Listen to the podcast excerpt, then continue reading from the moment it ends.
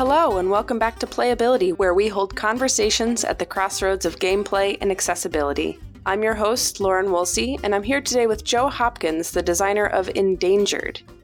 So, Joe, how's it going? Going good. How are you? Excellent. All right, so tell me about this game's backstory. Sure. So, I've been designing games for 10 years actually, and this is my first game that's going to be published. And for the majority of that time, I'd been building competitive games, games where only one person wins. Because I knew that cooperative games take a lot of balancing. You have to do a lot of playtesting. It's like, I don't want to do a ton of playtesting on that. But then I finally said, you know what? I'm going to do a cooperative game. And this was a theme that spoke to me. It's a theme that is you know relevant it's timely it's happening right now yeah, and it just kind of took off. Showed it to Grand Gamers Guild and they loved it. And so I should have done a cooperative game sooner, I guess. yeah, so I've played a prototype of this with you. For our mm-hmm. listeners, mm-hmm. can you go through the theme a little bit? So, Endangered is a cooperative game where you are a conservationist working together with the other players to save a species from extinction. And the game comes with a couple of different animal species that you're saving. What was the first one that you came up with, and how did you decide on which ones to add to the game? The first one I came up with was the rhino scenario. That was a long time ago. And from there, I did a whole bunch of research on what kind of issues that that species faced. And so I started working on the tiger scenario, which is actually what's in the base game. The base game will have two scenarios the tigers and the sea otters.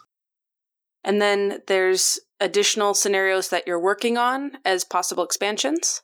Yeah, the panda scenario will be one of our stretch goals. Perfect. And so it's a cooperative game, so everyone's trying to win. And can you go through how the game plays? Like, what are the primary mechanics that the players have access to? Yeah, the primary mechanic is it's a dice placement game. So, very similar to a worker placement, except instead of placing your worker, you're rolling your dice and the die values indicate where you can place. You actually kind of are getting in each other's way a little bit with your worker placement and dice placement.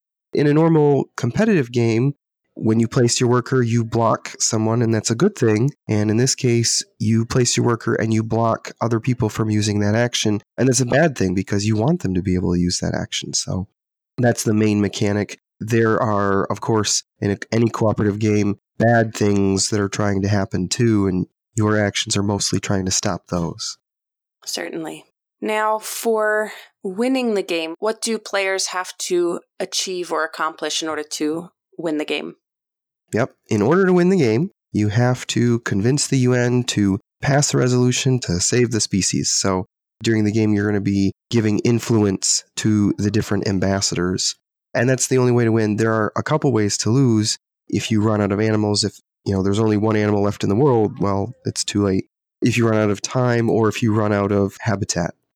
Excellent. So let's turn now to our sort of focus here at playability and the question that we ask all of our guests What does accessibility mean to you? Accessibility means to me the ability to play regardless of physical ability. And what decisions did you make in the game design process where you had accessibility in mind, or changes that you've made along the way as you've learned more about what players will be able to do with your game? Well, the big thing is we want everyone to be able to see themselves in this game.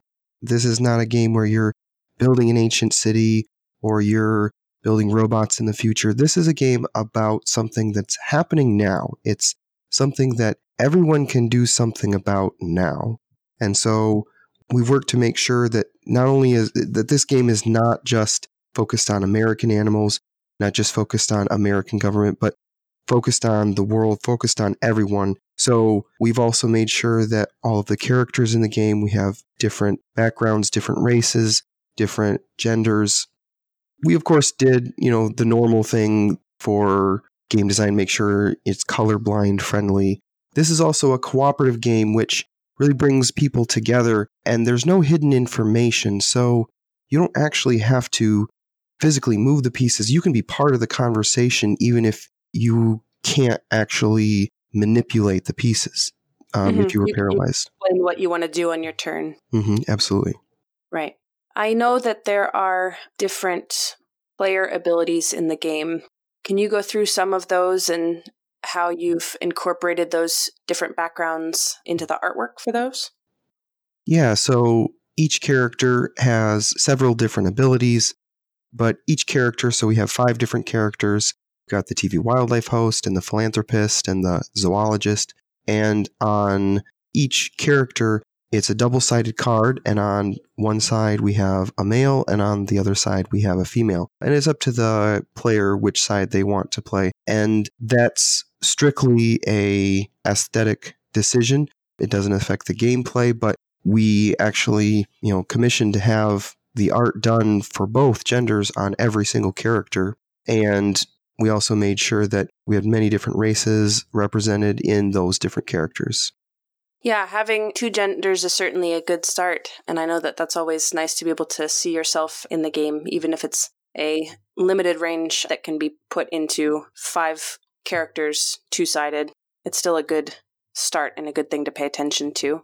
Taking into consideration the game's theme and the mechanics and everything, who would you say is the target audience for this game? The target audience of the game is players that enjoy cooperative games at about a medium weight complexity in terms of game design.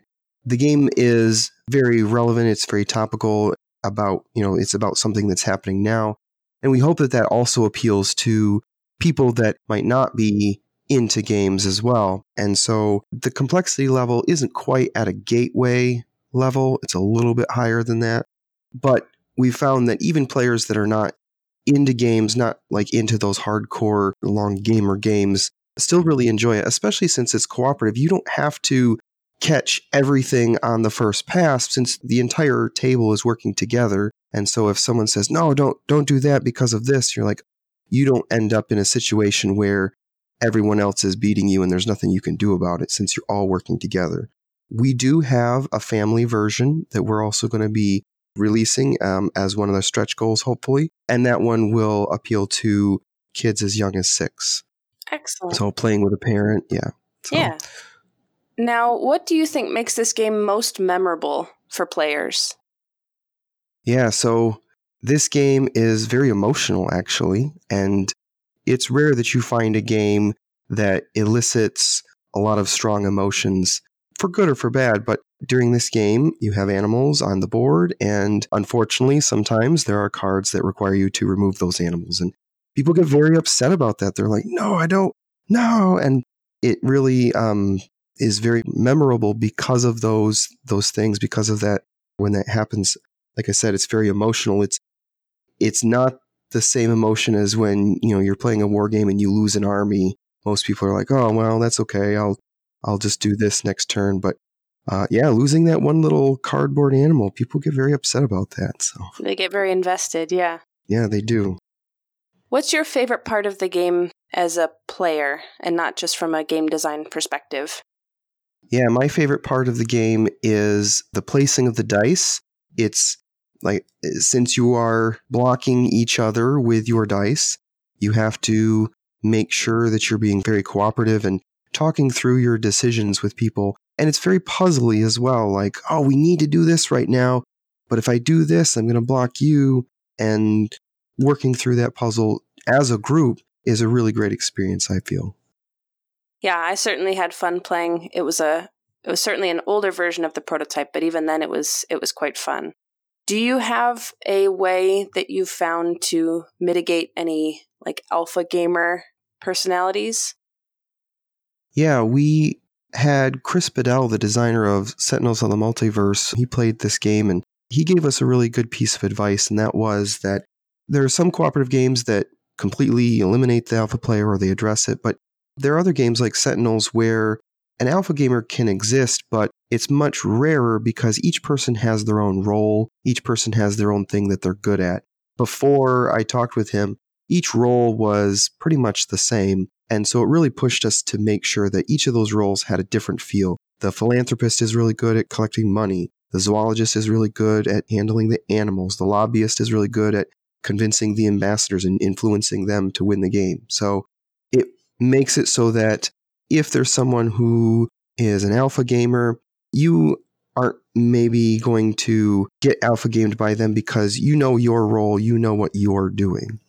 Yeah, it's certainly good to lean into the changes or the variable player powers so that people feel more invested in what they are and what they are contributing to the group rather than being kind of interchangeable. That's a good piece of advice.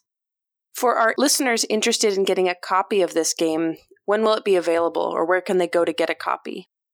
It's going to be on Kickstarter April 2nd through the 26th, and it's going to be released by Grand Gamers Guild. So if you go to grandgamersguild.com, sign up for the newsletter, we'll make sure you know what's going on.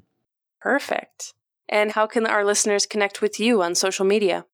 Oh, you can reach me on Twitter. I'm at Average Joe Games. That's AVG Joe Games.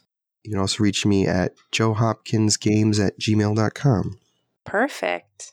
And for the Kickstarter, and this episode will probably come out during that Kickstarter process, are there any other stretch goals to the game that you're hoping to reach? Yeah, so the panda scenario was one that I really hope we hit, that we fund that one. The family version, I mentioned that already. We also have some additional player powers for each of the different characters. And uh, right now, the animal tokens are going to be punch out chits, but we've seen some like uh, screen printed wood that is really awesome. Hoping we we fund that. Oh, I bet that would be gorgeous. Oh yeah, yeah. The game itself is very beautiful. Beth Sobel and Ben Flores were our artists, and they did a really good job. Oh, that's fabulous. Well, I look forward to seeing the completed and beautified version. Well, thank you so much for coming on and talking about Endangered today. And I look forward to the next time I get to play it. Yeah, absolutely. Thanks again.